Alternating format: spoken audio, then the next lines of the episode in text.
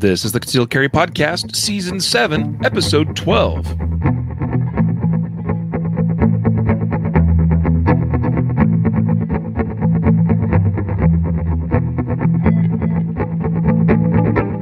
Welcome to the Concealed Carry Podcast, part of the concealedcarry.com network of podcasts brought to you by Silencer Shop. Today is Wednesday, October 19th, 2022, as of the recording of this episode, and I am your host, Riley Bowman. I'm joined today by co host and producer of the podcast, Matthew Maruster. What's going on, man? Happy to be here with you. Yeah, buddy. Uh, glad to be with you again uh, for the third week in a row doing a podcast. Now we did miss an episode last week, I think, but uh, but hey, at least we still got one done instead of none, right? Two is one, one is none. All right, I'll go with that. Um, guys, uh, welcome to this news and gear reviews episode today. It's been a while since we did one of these, uh, so I'm looking forward to uh, breaking down for you some uh, some of the recent industry news, if you will, and also sharing with you towards the end of the episode a couple of products that uh, Matthew and I will share our reviews with you on. And I've I, you know, mine just popped into my head today, Matthew, and I'm like, I don't think I've ever actually done a review on this particular thing, even though I've shot thousands and thousands and thousands of rounds using it. So let's just say that it is well reviewed. so I'll say what that is for later in the episode. But first, today's episode is sponsored by Mountain City Supply. Uh, Mountain City Supply is our preferred ammunition partner at concealedcarry.com. Uh, I've been shooting their ammo as well for the last year plus, and in fact, now exclusively shoot their ammunition in my competitive shooting uh, that I'm actually leaving today for the production national championship in USPSA. Uh, I'll be shooting Mountain City Supply ammo all weekend long, including uh, my signature load, which has been named the Bowman Brew, which is a 147 grain uh, 9 millimeter round or load that uh, meets minor power factor standards for USPSA c- competitive shooting.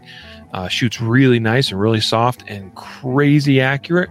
Uh, based on uh, my shooting of it at 50 yards and getting somewhere between, on average, 2.5 to 3 inch groups out of my P320X5 pistol, which is phenomenal. So it's good stuff. It's clean, it's reliable, and you can pick up ammunition from Mountain City Supply at a very reasonable price.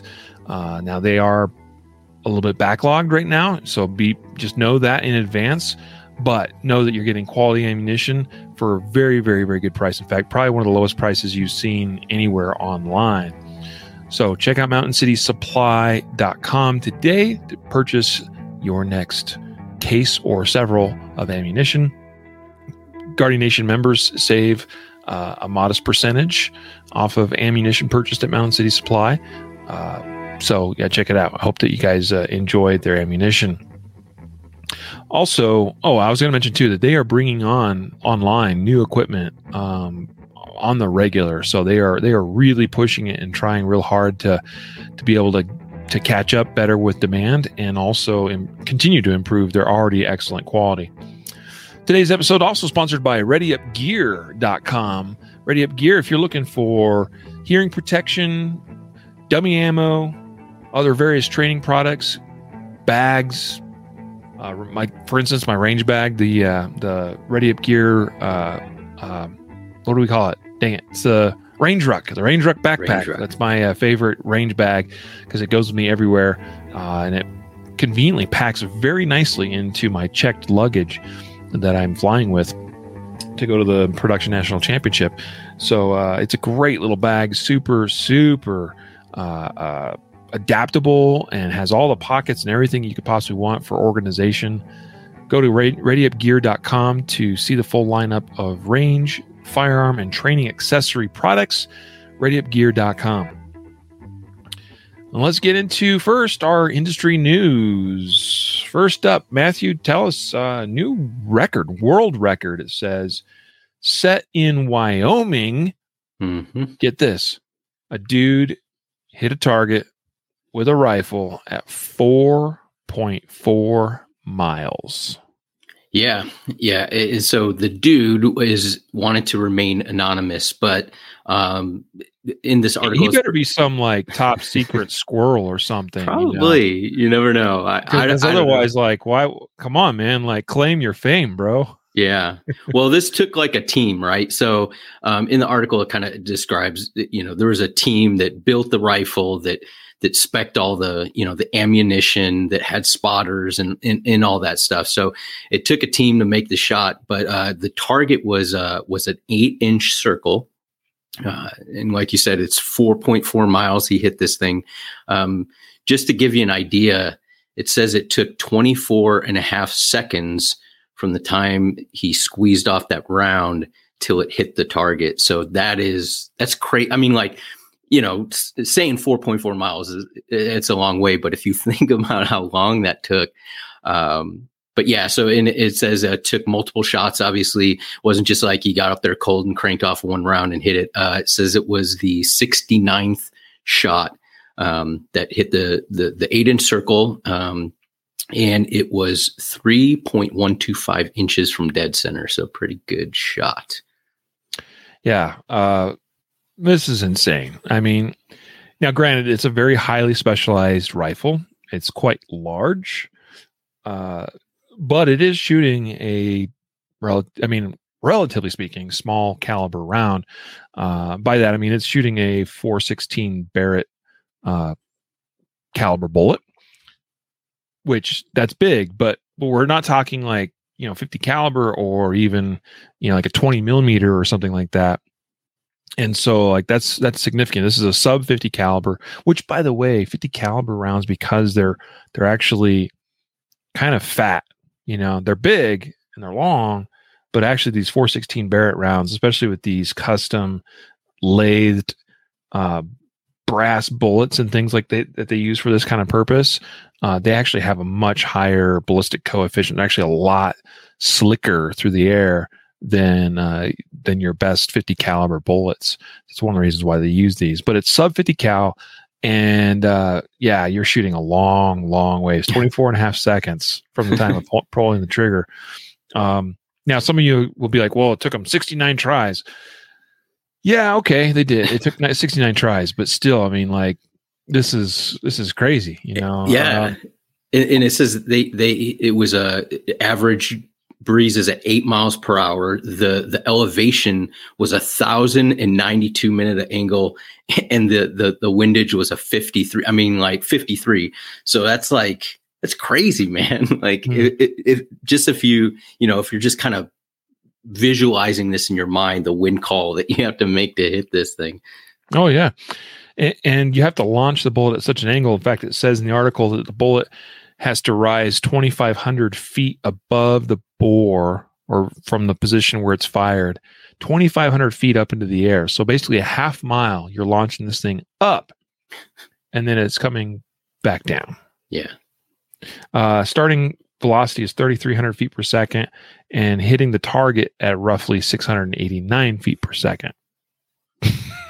Crazy. So I'll tell you this: uh, a friend of mine, Adam Kodra, a few years ago, was attempting to set the then world record for long range rifle shot uh, in South Dakota, it, which I think he, for him he was going for two point eight miles or something like that. Um, I think that's right. Just two point something miles. It was a long ways, and we spent a couple days there with him in South Dakota trying to see if he could do it, and he wasn't well. He did it, I guess, the day before we got there, supposedly in practice. Um, but then couldn't do it the during the official attempts uh, because the wind actually was really really rough. It really picked up for a couple of days there, and and other you know conditions for firing just weren't. I mean, they actually got some pretty heavy rain on one of the days before we made the official attempt. And here's the here's the thing: the reason why this requires a team of people is because it's hard to see where your misses are. So it's hard to like fire a shot and then, you know, be able to see, oh, that's where it went. It went, you know, low right or something or high left. It's, it's hard to see that because you you won't even really see the bullet impacts typically because the bullet's traveling so slow by the time it impacts that far out. And if you don't have like really really good dust or sand or something that really kicks it up when it impacts the ground, even more so much more difficult to see where it's impacting. So you get the data that you need to make the proper corrections to fire the shot.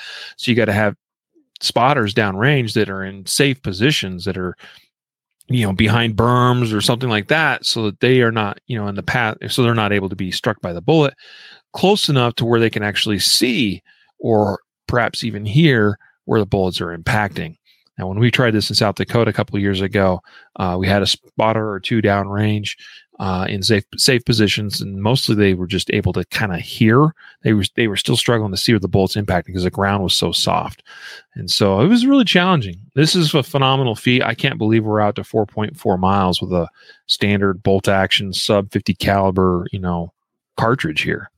Yeah, phenomenal. wild. Congratulations to them, even yes, if it took sir. 69 tries. If, if if it took 169 tries, still impressive. Yeah.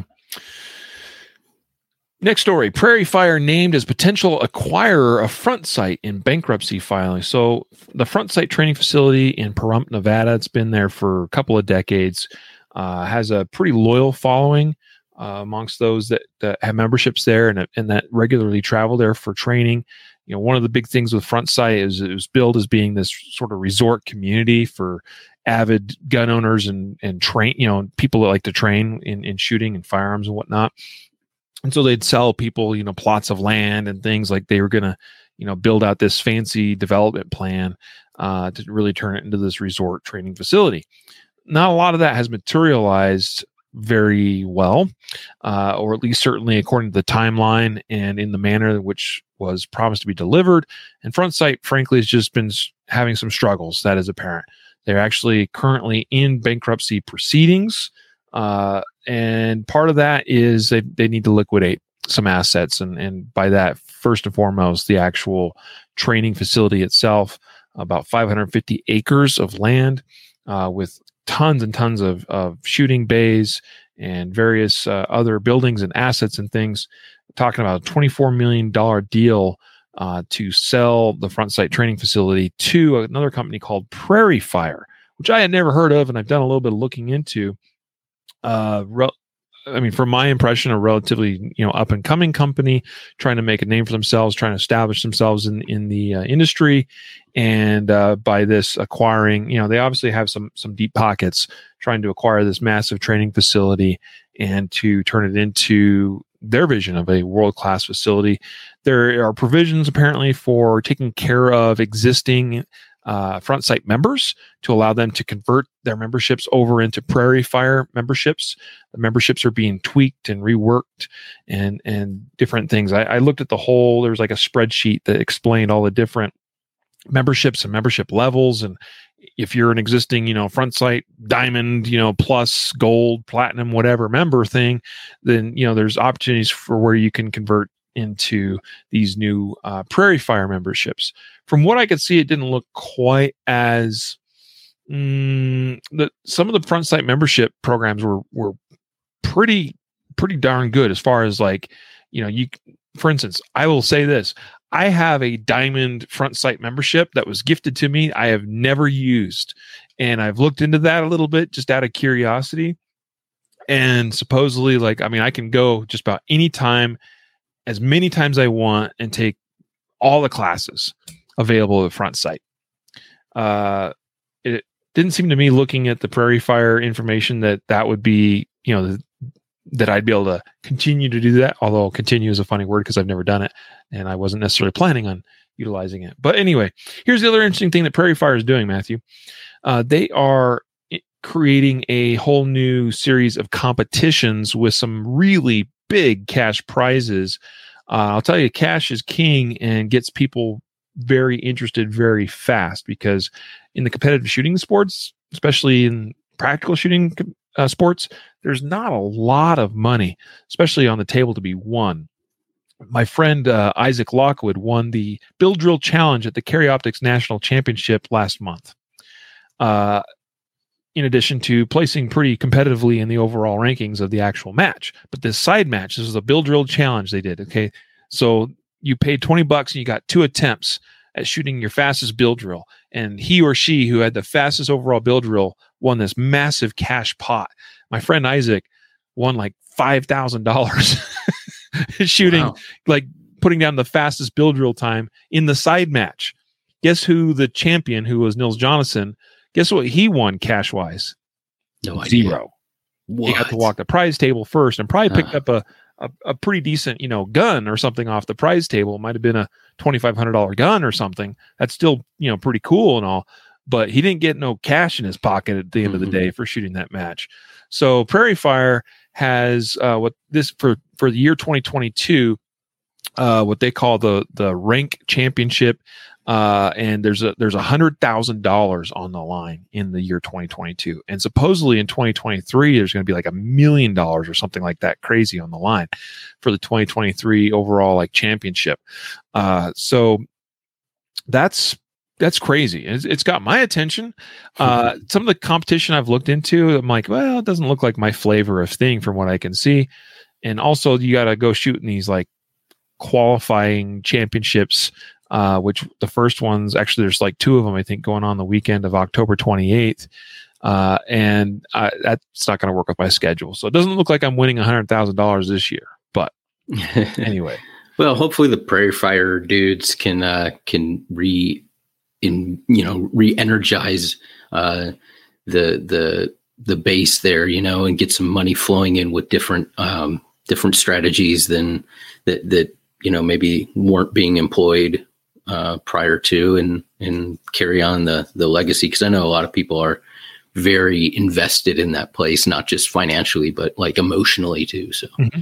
yeah, yeah. The new facility they are saying will be called the Prairie Fire Center Hmm. and uh, yeah, they're gonna. I mean, there's three core like areas or zones of that property where different training facilities are located. They say they've got everything all mapped out, planned out as far as how they're going to use it. And ultimately, the the uh, CEO or president of Prairie Fire says, uh, "Where'd that go? I had it right here." Um, just says that I guess I'll summarize it because uh, I, I lost it here. He just said that they, you know they want to bring in as many people as they can into the shooting sports and into you know uh, this lifestyle. So oh, there it is. We want as many people as we can bring into this industry. We want to provide them with something fun, something satisfying, and continue to grow the sport. It's vitally important. And so, uh, well, we'll see what this turns turns into. I think uh, you know it's it's a it's a, a frankly it's a very amazing training facility. Uh, it'll be interesting to see what they turn it into and what they do, and if it uh, uh, lives to fulfill its destiny, if you will. Right on. Next up, beloved German Sig Sauer P226 X5, now made in the USA. Matthew, tell us about this. You wrote the article on concealedcarry.com. Yeah, yeah, yeah. So, um, you guys probably know about Sig Sauer's P226. Uh, a lot of it came out like in the 80s. Uh, a lot of cops carried it. It was a uh, it was a very good DASA gun. Um, people liked it a lot. Well, SIG produced a single action version and they called it the X5 and you know it had some refinements in, in the trigger and, and fitting and, and stuff like that uh, in, in addition to being uh, a single action versus the you know the the DASA of the regular 226 but that was made in Germany up until now. So SIG just released uh, this, I think it was the last early, uh, October 5th, so earlier this month, um, that they are going to be producing this gun now in the United States, which it was previously only made in Germany. Um, and the article uh, I've embedded, you know, a, a, video from Max Michel who raves about this gun and how this is going to be uh, a uh, gun that he possibly uses in in competition that he used to use the the German made X5. Um, but yeah, for you guys that you know are into you know uh, like the X5, but you know are loyal to stuff being made in the United States or something. Um, this this might be now appealing to you or um, i don't know what the I, I looked on the website i can't find an msrp um, wasn't able to find any local shops or any shops that had a price. So i don't know if this is going to be less or more expensive or the same as the one made in germany. Um, you would hope there'd be a little bit less but maybe not. Um, but yeah, I know we talked a little bit about this earlier, and you had some ideas about this being used as a as a competitive gun. Um, in, you know, you had some insight on that. Yeah, you know, so uh, this the, the, original X5 P226. Uh, I mean, it, keep in mind this is not even the same gun really as like your standard P226. Yeah, it shares the same kind of heart and soul, and you know the the frame and slide and internal components are a lot. You know, basically the same dimensions, but this is a completely tricked out gun. Uh, for instance, to put this in perspective, you can go buy a even the Sig P226 Legion single action only. Uh, so just your standard 226, but it's got you know the Legion package and it's single action only. Uh, you can get those for oh I don't know 1200 1300 bucks something like that. The original German made X5 Now keep in mind these had to be imported from Germany to get here for you to buy them in the US we're talking a three to three thousand to forty five hundred dollar gun, right? So not, not, even in the same ballpark as uh, you know, your standard P two twenty six. So what the the new ones being made in uh, the U.S. I don't know if they're going to be uh, more competitively priced. Uh, I would imagine so. Uh, but it's cool they're going to be built here because Germany stopped building them. So, uh, you know, people were kind of sad that they were just going to go away, and that you know these German-built Sig Sauer guns, uh, of which there's more models than just the X5, but people were disappointed to learn that a lot of that operation was shutting down. Uh, well, it already was kind of, but moving really all of its manufacturing capabilities for the most part to the U.S. because Germany is making it so difficult to do do business there. But uh, the P226X5, uh, this looks very nice, very attractive, uh, beautiful gun. I'm sure it shoots like a dream. Uh, it's got a you know it's got a magwell on it, single action only, tuned trigger. It's adjustable for over travel, pre travel, uh, brake, weight, all of that. Uh, supposedly, you know, it's going to be a little bit better fit than say the standard 226 and things of that nature. Um, very, very beautiful gun. Uh, MSRP, uh, like I said, I tried to find out as well, and I didn't see anything listed anywhere just yet on this particular offering. All right, Matthew. So let's go on to the next one here. Uh, we actually got a YouTube video. Uh, this was something that you uh, dropped into our internal team chat yesterday uh, YouTube video about a, a, a, guy on a YouTube channel called Gungus Khan uh, called uh, My SIG P320 fired on its own in the holster and tried to shoot me. This is a P320 X5, he says. So why don't you give us a summary of uh, what's going on here with this video and and kind of the uh, the whisperings, if you will, in the in the industry. Yeah. So, uh, in general, uh, if you haven't followed along, there's been a history with the with people claiming that the P320, um, you know, initially it could fire if it was dropped at a certain angle and struck the ground at a certain angle, and in in all that. Uh, Sig retrofitted the t- uh, the triggers or or did a, a, voluntary upgrade on the triggers, um, and then there's been some accounts of from different police agencies who have been using uh, the the standard P320s. Um, that there's been instances of them going off uh, in the holster with no manipulation of the trigger, uh, and that's the report. So, um, you know, this guy um, Gungus Khan, which is a clever name, um, he posted a video uh, talking about an experience he had recently at a local steel competition where he was shooting um, ran dry put in a new magazine sent the slide forward says he he um, holstered the gun and was moving his hands up into the surrender position to to do the next string of fire. And his his firearm uh, his p320x5 uh, clicked off a round and uh, fired a round it didn't injure him. It's, it's you know, he's is a OWB holster. Um, you know, deflected off his knife that was in his pocket, showed some some bruising from that, but he's okay. Nobody was injured.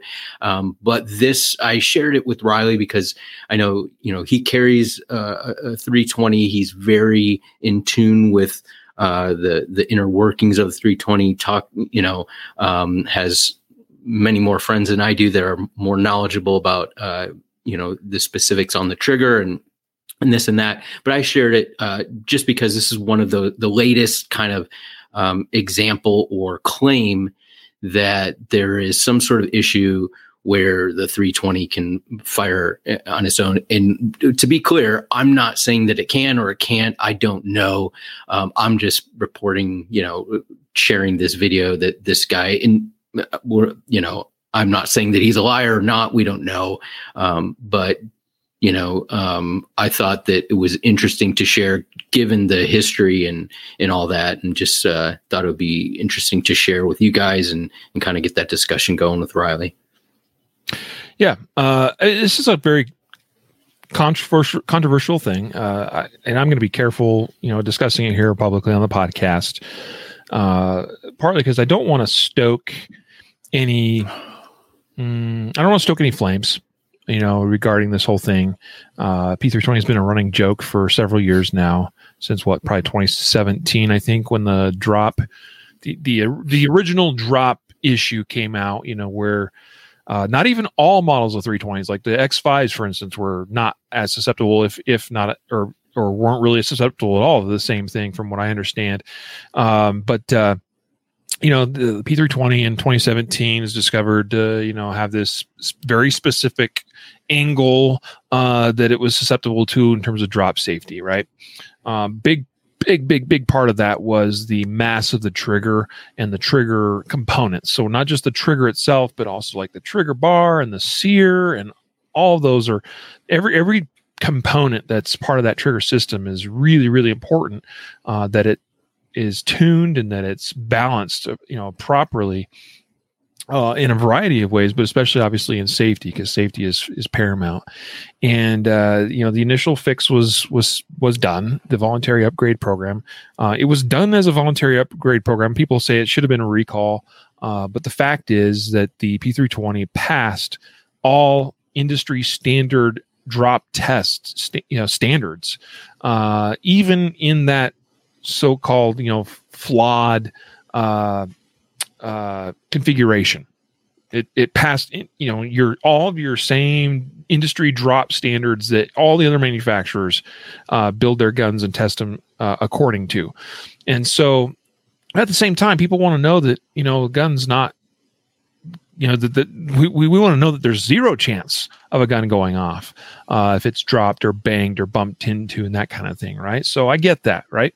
And so the voluntary upgrade program it's a good thing it happened all my guns are upgraded uh, i'm happy they're upgraded uh, i actually prefer the upgrade trigger now i didn't used to but uh, going back you know, like I, I have felt other people's non-upgrade triggers since I got mine done, and I, I don't prefer the original trigger. I like the the new trigger uh, especially when you've you know uh, smoothed it out a little bit, you know, broken it in, that kind of thing. I think it turns into a pretty nice trigger, very usable trigger. But anyway, um, since the upgrade program was established, right, and the the initial problem was kind of pushed away. Uh, there's been reports of guns that just go off inadvertently, not because of drops; they just go off. Um, I don't know how to answer this. Okay. I, I do think that some of these are incidents where people actually make a mistake and don't want to own up to that mistake and want to point the finger somewhere else and, and hopefully, you know, cash in a big fat settlement check.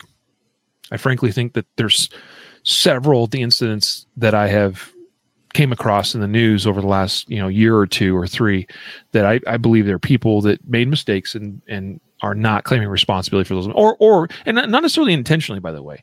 Like i just had a, a, a conversation with a trusted friend uh, yesterday about this very thing. I'm not going to mention him by name right now because i'm not going to say who that is uh, especially since we're talking about sensitive things here but uh, he was just reminding me about how i mean Jay, you tell me if i'm you know saying anything crazy here matthew but when people experience a very stressful traumatic event what's their memory recall like about yeah. the event I mean, things get twisted, the time frames get inverted, and some sometimes events are out of out of order, or out of place, and you might yeah. not even remember doing something.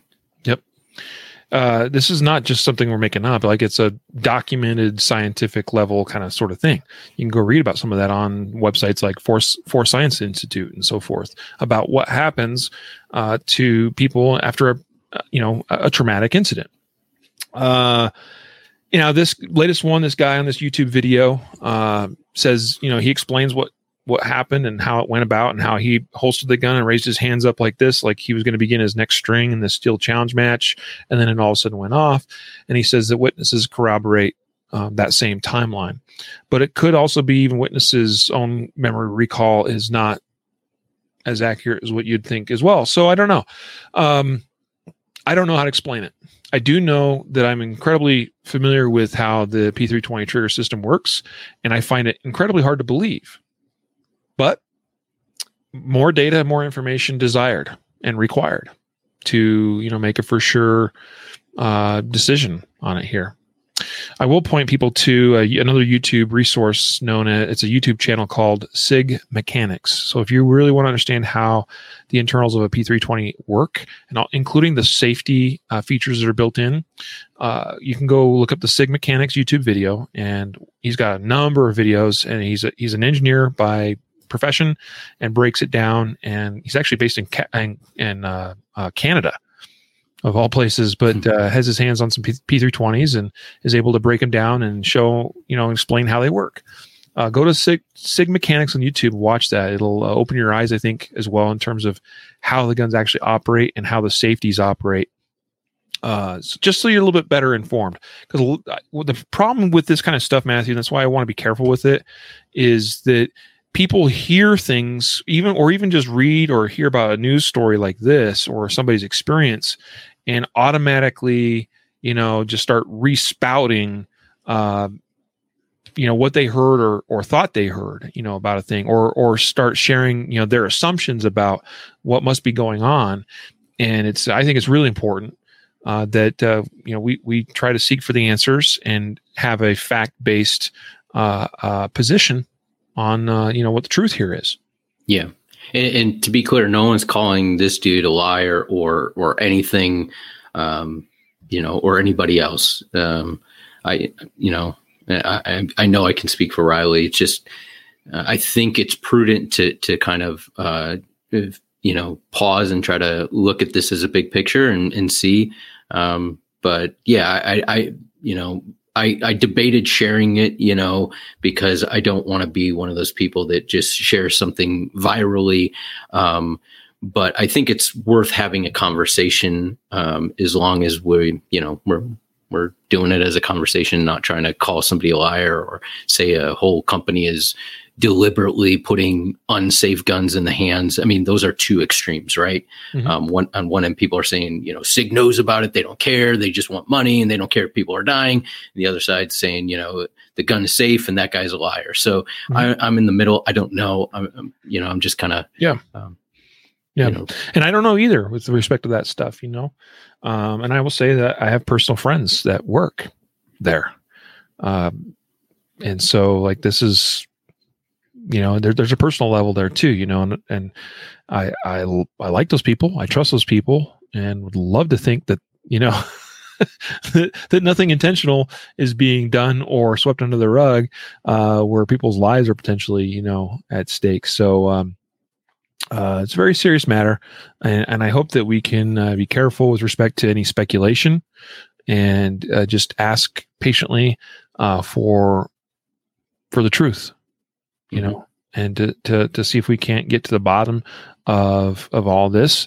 Um, as I mentioned, I, I do believe some of these. I'm not saying, I, and when I said earlier, I was not speaking specifically to this Gang, Genghis Khan's experience in saying that I believe that this is made up with him trying to cash in some, you know, big fat settlement check. I'm, that was not who I was speaking of, but I'm I'm pretty convinced of of having followed a number of these similar reports that were you read the circumstances of it, and you're like, mm, that sure sounds like somebody, you know, uh, had their finger where it shouldn't have been when they were reholstering, or had something get into the holster while they're reholstering, you know, clothing, uh, tassels from jackets, that kind of thing, uh, without realizing it and having, you know, and that's the other thing is like other people may not intentionally be uh, trying to uh, skirt responsibility that that they may truly believe that it's a problem with the gun, uh, but without knowing that hey, you know, actually the tassel or this thing or that thing, your keys, uh, whatever, you know, something got into the holster, into the trigger guard as you were as you were holstering, and you you didn't know it, didn't realize it at the time, and when you were startled by it suddenly going off, you you know reacted and pulled back, and that caused you know the the string or whatever was caught in the trigger to, to come you know to get pulled out of it. So there was no evidence left behind of what happened you know there's just so many possibilities here.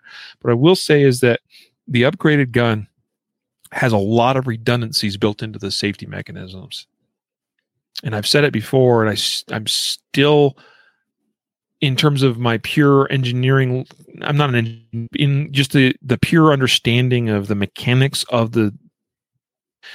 Based on that information alone, I I believe it's one of the safest designs out there. But these stories certainly cast some shadow on that. So that's where I want to know more. All right, got to move on because we're going to run out of time. Um, FBI, Las Vegas shooter had NFA weapons. Uh, this is a pretty interesting write up from Dan Wos uh, or Was. Uh, I can't remember how you pronounce his name. Um, on AmmoLand.com.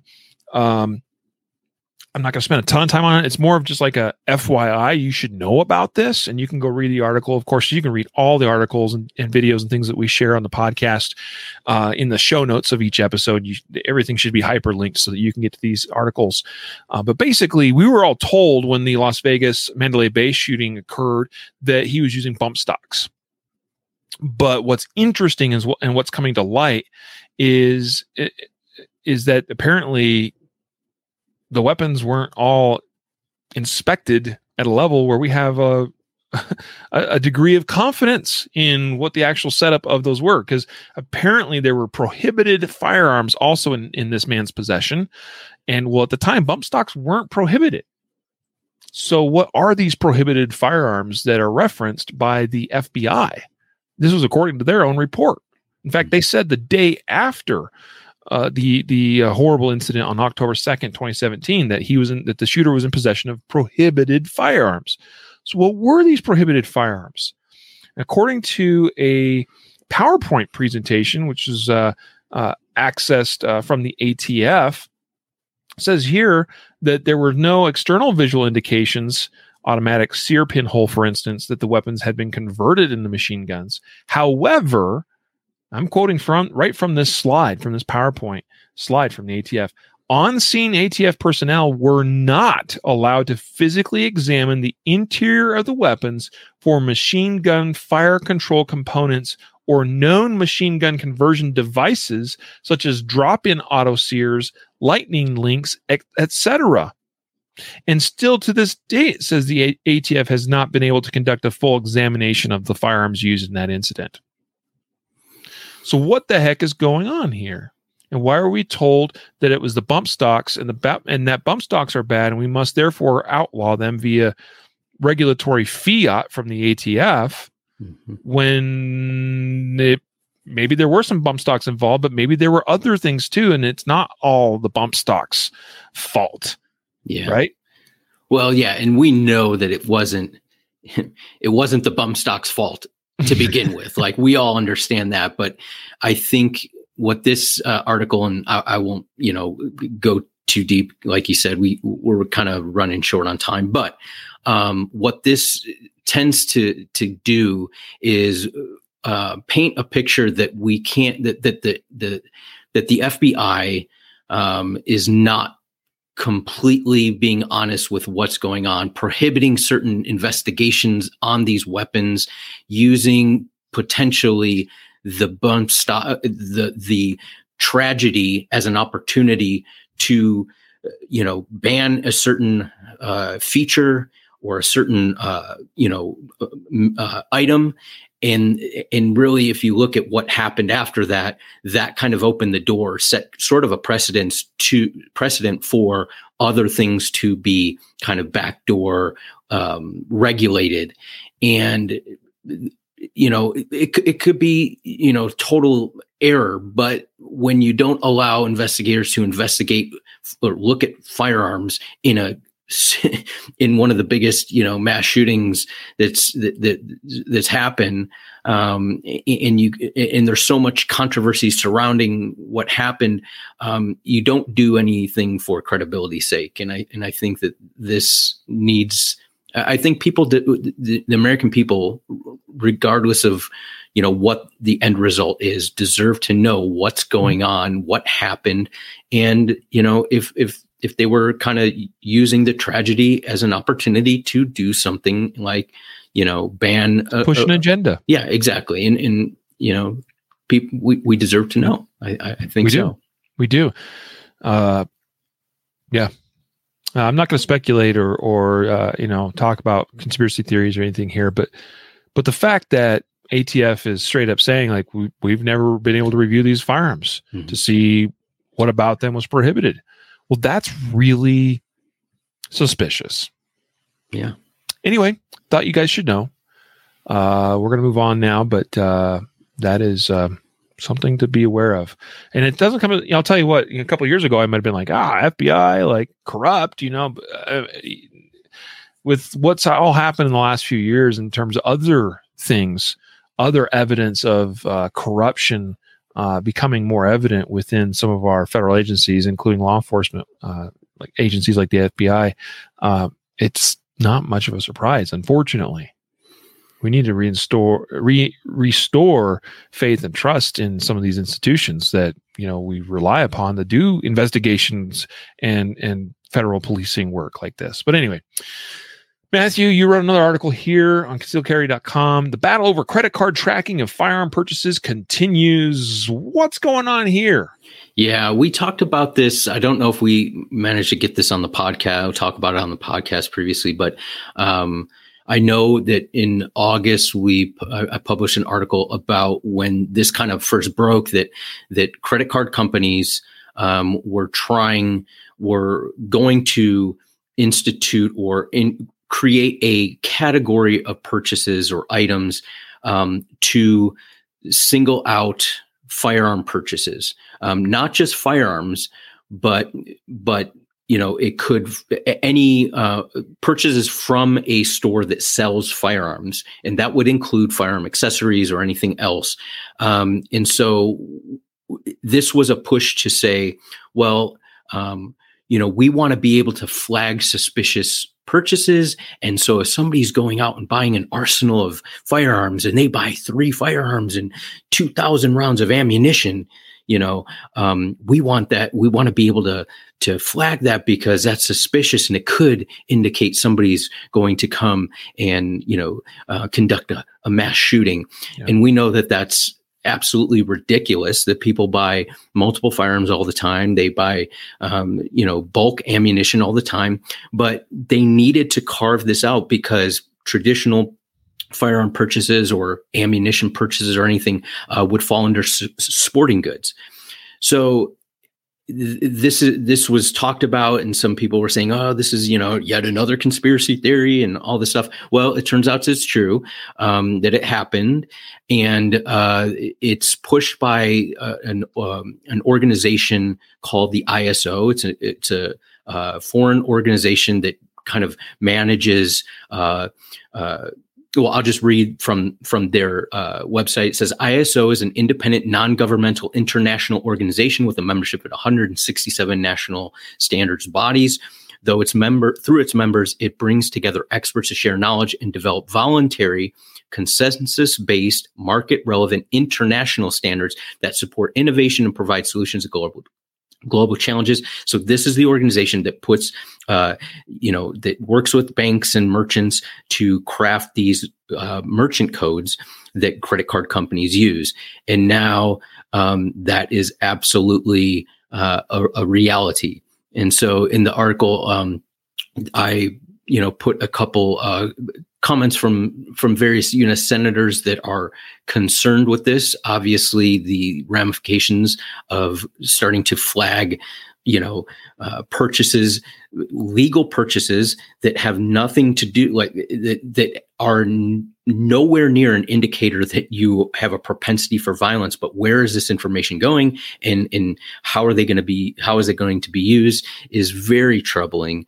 Um, we're not talking. They, they, you know, we're not talking about a um, you know using credit cards to purchase uh, illicit drugs or you know um, illegal you know relationships online and things like that right we're not talking about illegal activity we're talking about totally constitutionally protected you know rights to own firearms to purchase them and so um, this this was very troubling to me very scary um, and yeah, so uh, I could go on and on, but very troubling. Yeah. Yep. Well, yeah, I mean, previously this type of stuff would have just been classified as sporting goods, right? Same as buying hockey gear, basketball, soccer, baseball gear, uh, firearms, ammunition, etc., sporting goods. Now they want us to track that specific enough that we know that it's firearms and or ammunition or related accessories. Mm-hmm. Uh, what's the point of this? What's the point of this? Well, I think that you can read between the lines there. It's interesting that I mean ISO, right? I mean establishes standards in all kinds of industries mm-hmm. for all kinds of things. So like I'm not going to be too judgmental of that, but what's interesting is that like there, there's a reason for standardizing things across industries, even across the world. It simplifies life in a lot of aspects, right? But here it's interesting how it's coming into play in the United States, where over in Europe or somewhere else where gun control is much more of a thing, much more than here, uh, where they don't have the same attitudes that we have, where they don't have a Second Amendment, let's say, or whatever it is. And to them, yeah, this seems like a reasonable thing. Let's track these firearms and ammunition purchases a lot more closely. That seems like a good idea. We're going to do that. But that, what does that look like here in the United States of America, where we have a Second Amendment, mm-hmm. where we have a history of freedom and liberty, and, and, and that is that is based around the the ability for regular citizens to own and possess and carry and use firearms for valid purposes, including self defense. Like, this is a very, very big deal to us. And the financial institutions are like, hey, let's go along with this standard. Seems like a good idea. But how can that information be used? Well, it can be used terribly. In it the, will be. And likely will be. Yeah. Especially as government goes, hmm, you know, whoever's in power thinks like, hey, let's let's get our hands on some of this information and let's do something with that. That's a problem. That's a problem. So anyway, we want you to be aware of that, and you should be contacting, writing, talking to your regis your regis your legislators and your senators and your your government leaders and voicing your displeasure about such proposals and letting them know that this should not be permitted in the United States of America. Uh, do you know if they use codes on debit cards? I'm pretty sure debit cards are tracked and, and yeah. categorized just like anything else. Anything yep. that's paid for electronically via the internet or whatever means is I'm almost certain is is categorized in some fashion. So I assume so, Scott. Yeah, I mean, and, and you have PayPal that's basically doing the same. I mean, they gather all the information on what you purchase, so it's it's the, you know, I, I I'm not a consider conspiracy theorist, but like you can feel the walls closing in on how they're want to be able to know who's buying guns, who's buying gun parts, and whatnot. So. Well, unfortunately, I have a flight to catch, so we're we're gonna have to start wrapping this up. But we still have to do our reviews. Oops. Um, we, I do want to mention that we do, we have an article here from New Zealand talking about how New how New Zealand crime rates, particularly violent crime rates, have been trending upward. Murders are higher. Uh, uh, injuries, particularly specifically said here, I assume injuries. Yeah, rates of injury caused by firearms are trending upward as well. Keep in mind that back in what was it, 2019?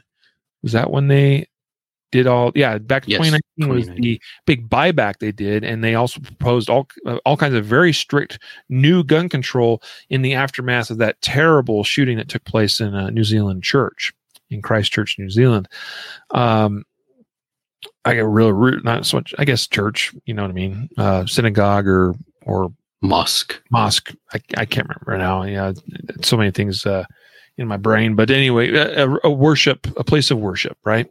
It doesn't really matter. It was a religious institution and they they went through something absolutely terrible. Because of that they instituted all kinds of gun control. So what you can go check out in the show notes is read this article about how crime is not doing better. Uh, things are on the rise even with the much stricter gun control they instituted in the aftermath of that Christchurch shooting. So, no surprise to those of us in the know, but it's good to, to know and educate ourselves about such things. Yep. Let's get now to our gear reviews. I'll go ahead and start first. I realized, as I mentioned in the beginning of the episode, that I don't think I've ever officially reviewed this product, and even though it is one that I have used extensively. What is that product? The Sig Sauer Romeo 3 Max Optic. This is uh, Max Michel's namesake. Uh, it's the optic that he competes with, and coincidentally, is also the optic I have on my pistols that I use in carry optics competition. So this is the optic here. I've actually got three of them. Uh, they have been used extensively. I mean, uh, I lose count sometimes, but tens of thousands of rounds collectively through all these three different optics individually some of them probably as much as uh, somewhere between 10 and 15,000 rounds typically before I send them in for service. Not because they've totally broken on me uh, but keep in mind that these are uh, a high wear and tear item in the way you know I shoot competitively we shoot very fast we are not necessarily kind and gentle with our guns uh, we push things to the limits and uh, for me, competitively speaking, I want the best equipment that gets me my desired result. Right now, I shoot with uh, other uh, various optics, uh, including ones that are more geared to the concealed carry or defensive market, and they're those are fine optics as well. But let me tell you what the Romeo 3 Max is really designed for. It has a re- really nice, big, tall uh, window. It's also fairly wide across the bottom. This gives you a nice wide field of view through which you can view and see that red dot in there and all kinds of you know forgiving angles. It's a lot that's one of the big reasons why to have a big window is it's a little bit more forgiving uh, and you're able to keep the actual dot itself within the window more uh, while shooting particularly at high rates of speed. And so that allows you to track that dot more consistently and be able to shoot faster while maintaining reasonable you know expectations of accuracy. And so romeo 3 max is a, a competition focused optic. This is not something i would recommend for defensive use necessarily.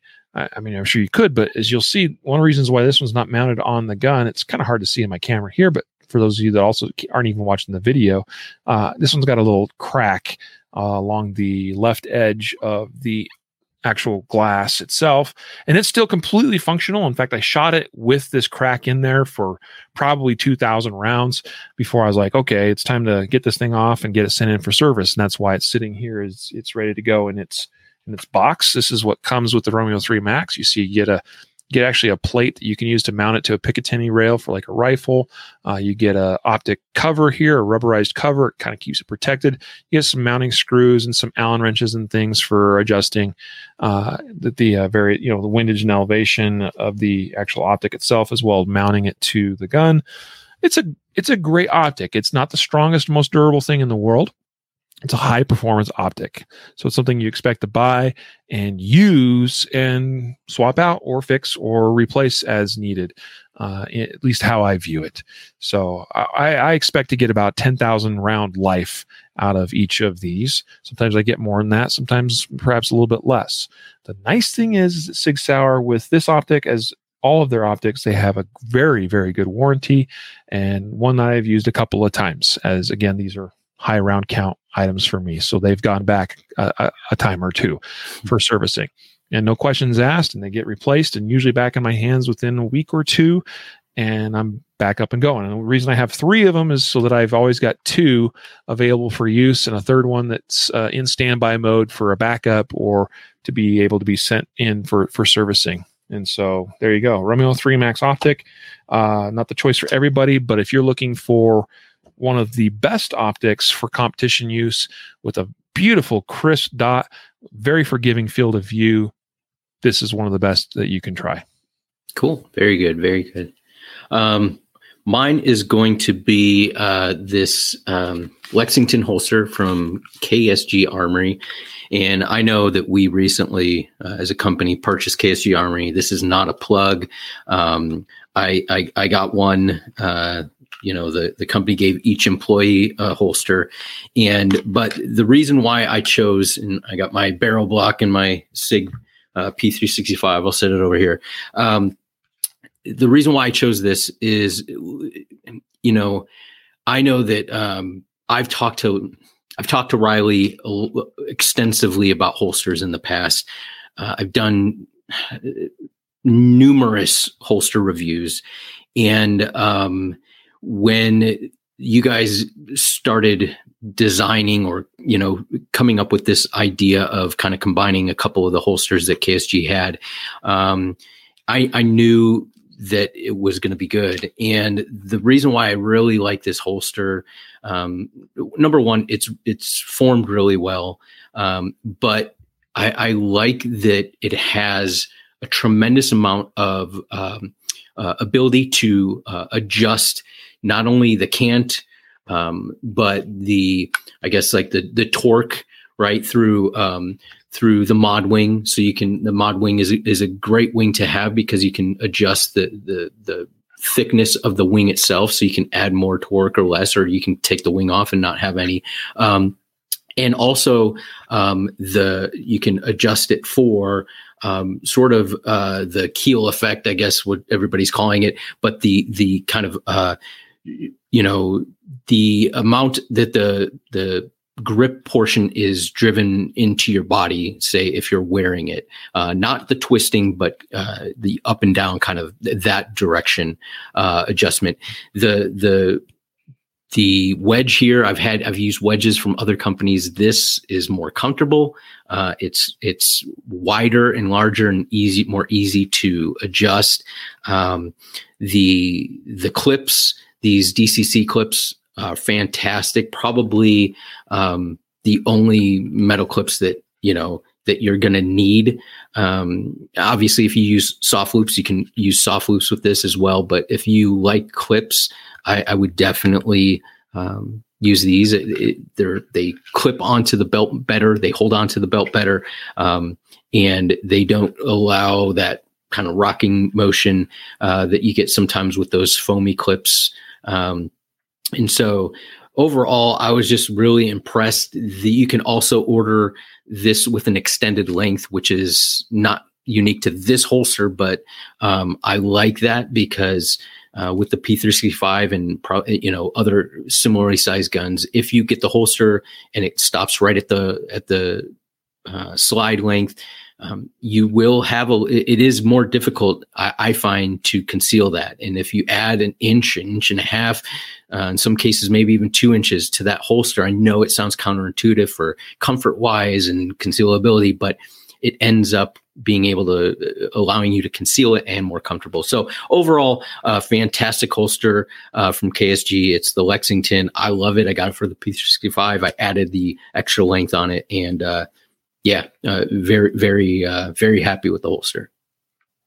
Awesome, man. I, am glad you're happy with it and that it's working out great for you. I mean, obviously, that's, uh, I carry in the same holster now as well. And uh, we're happy to and proud to be making those holsters and uh, get very good feedback from a lot of our customers. And I love hearing your feedback about it as well. You're not quite as intimately connected to it like, say, I or some of our team are in terms of because we actually are are making these, uh, it's still absolutely valuable to because you you know you're well versed in concealed carry and using holsters, and it's good to good to hear your feedback. Thanks, ben Well, folks, there you go. There's our news and gear reviews for today for this week's episode. Uh, I hope you've enjoyed it and that you find some information here today valuable and helpful for you. We're going to let you go now at this time. We wish you all the best. Hope that you're safe wherever you are. One more shout out to our sponsors. Of course, title sponsor, Silencer Shop. We appreciate their support. Uh, MountainCitySupply.com. That's the place to go for ammunition uh, that, that's affordably priced. Check them out. I hope that you'll like them. I know I have. Also, ReadyUpGear.com for firearm shooting and other training accessories. Uh, check it out, ReadyUpGear.com. Thanks so much to our sponsors. Thank you to you to you for your support of our sponsors and your support of us. And we will bid you adieu till next time. A reminder to train right, train often, and train safe so you can fight hard, fight fast, and fight true. Take care.